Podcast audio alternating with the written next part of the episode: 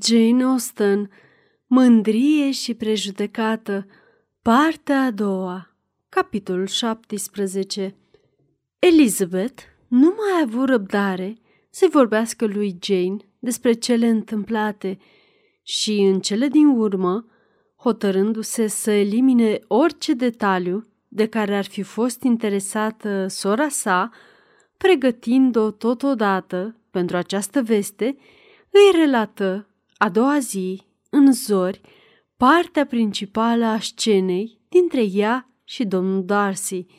Uimirea domnișoarei Bennet se micșoră curând din pricina puternicului sentiment de părtinire față de sora sa, făcând astfel ca admirația față de Elizabeth să pară perfect firească, iar surprinderea se transformă curând în alte sentimente.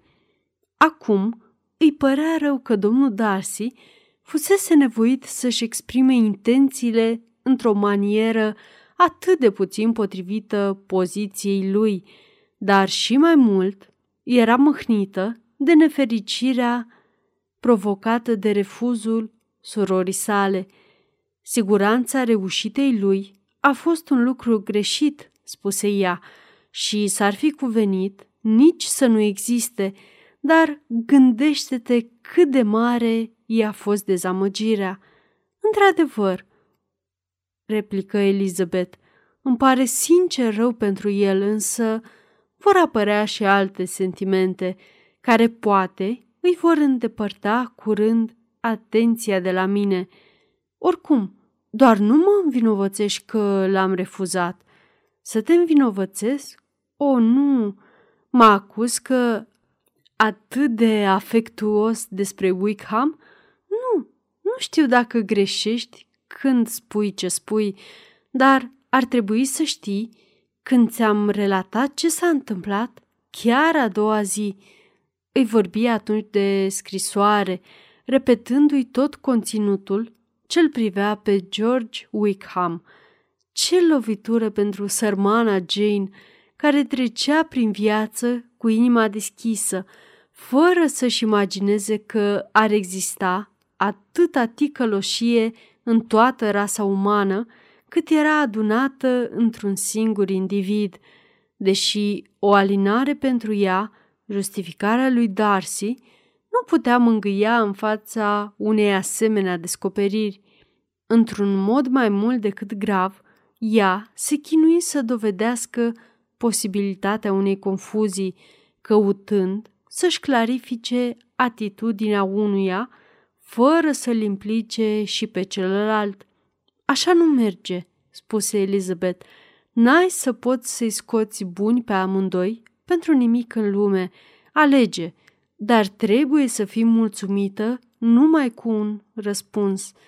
Doar au atâtea calități, destule ca să-i consideri bărbați de caracter și atunci se vor schimba foarte multe.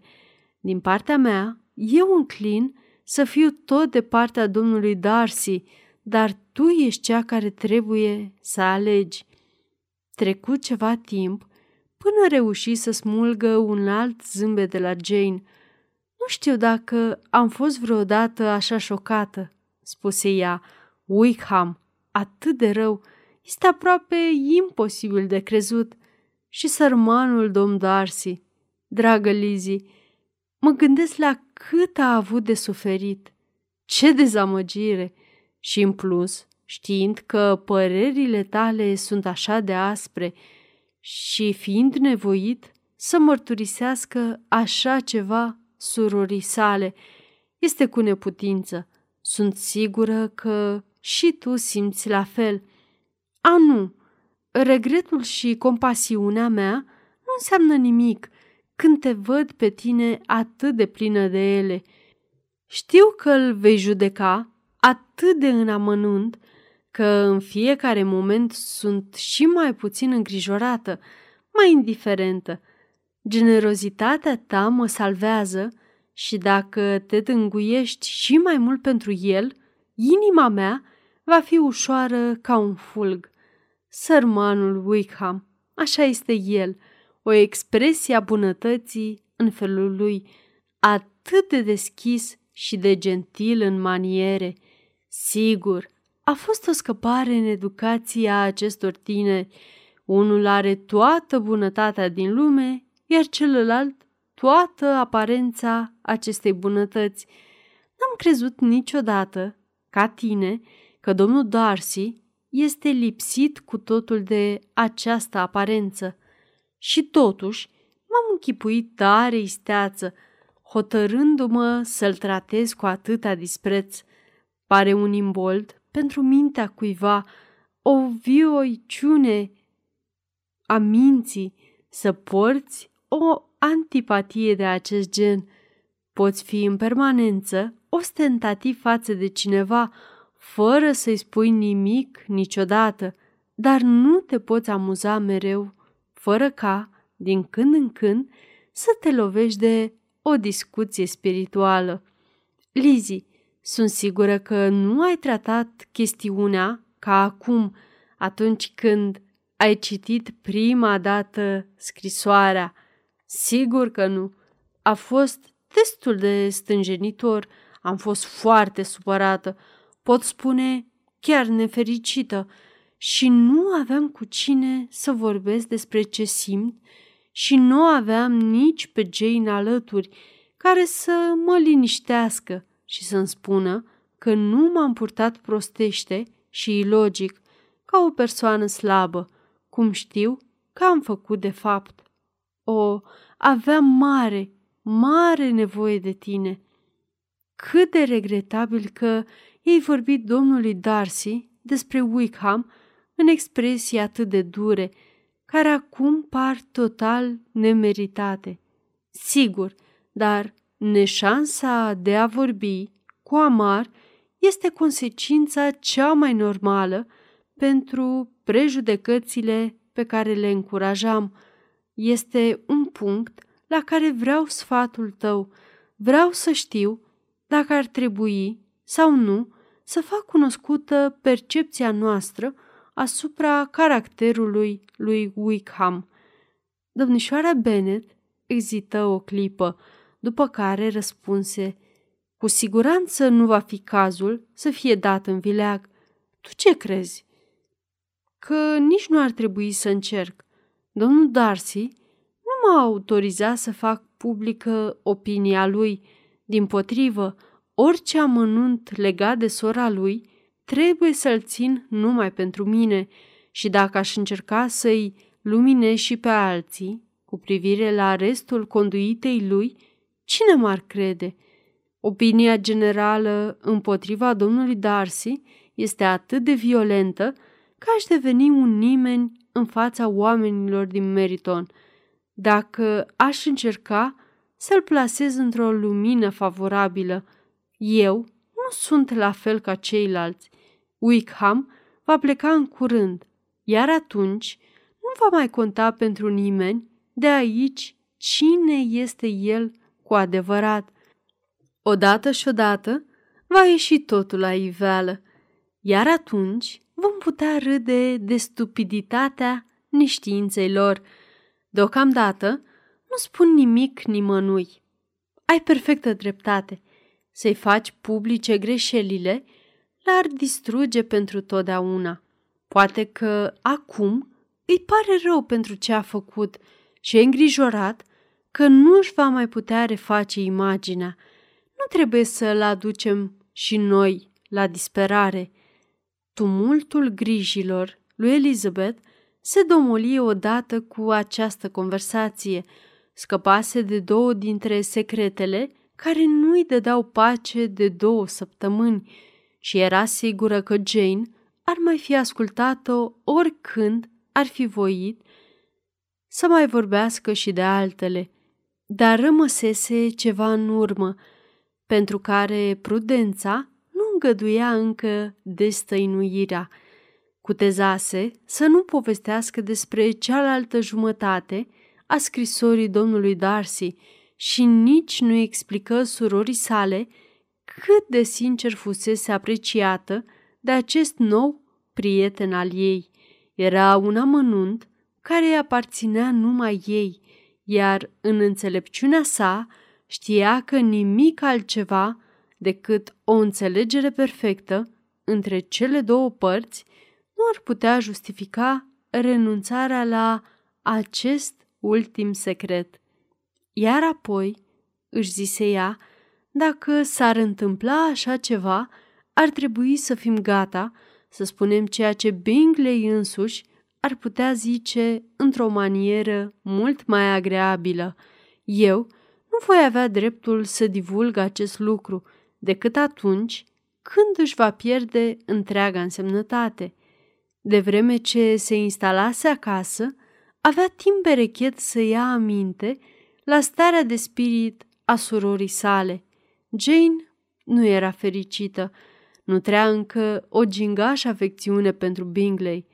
Cum nu mai fusese îndrăgostită înainte, privea totul cu căldura unei prime legături, mai ales că era încă la vârsta capricilor, atunci când te lauzi mai mult cu statornicia sentimentelor decât cu împlinirea acestei legături și cu atâta râvnă îi măsura complimentele, preferându-l oricărui alt bărbat, că avea nevoie de toate gândurile ei bune și de toată atenția față de sentimentele prietenilor săi, pentru a nu deveni prada acelor regrete care ajungeau să fie vătămătoare pentru sănătatea ei și pentru răbdarea celor din jur. Ei bine, Lizzie, spuse doamna Bennet, într-o bună zi, care este părerea ta despre întâmplarea tristă prin care trece Jane? În ce mă privește, sunt constrânsă să nu mai vorbesc nimănui despre asta. Așa i-am spus și sore mele Phillips zilele trecute, dar n-am putut afla dacă Jane s-a văzut cu el cât a fost plecată la Londra. Bine, bine, el nu este un tânăr care să o merite și nu cred că mai este vreun motiv pentru ca ea să reia legătura.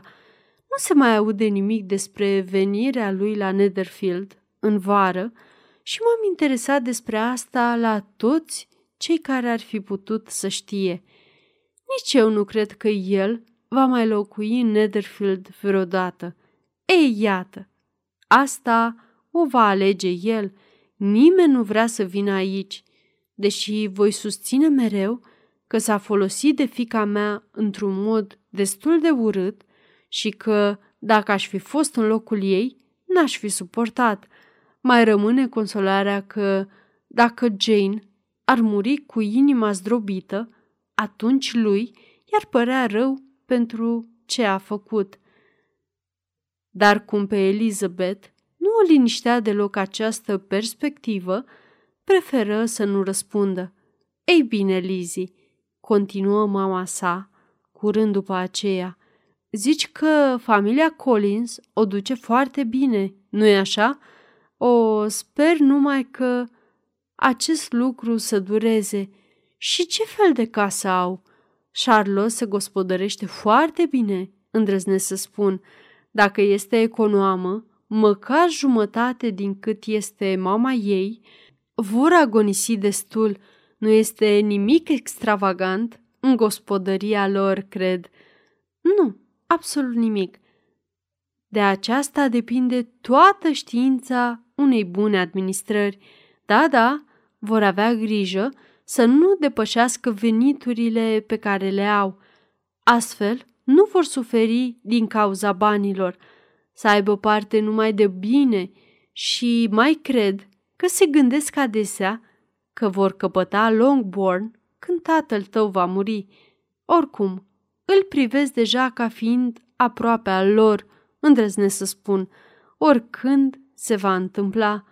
A fost un subiect pe care nu l-au abordat de față cu mine. Nu.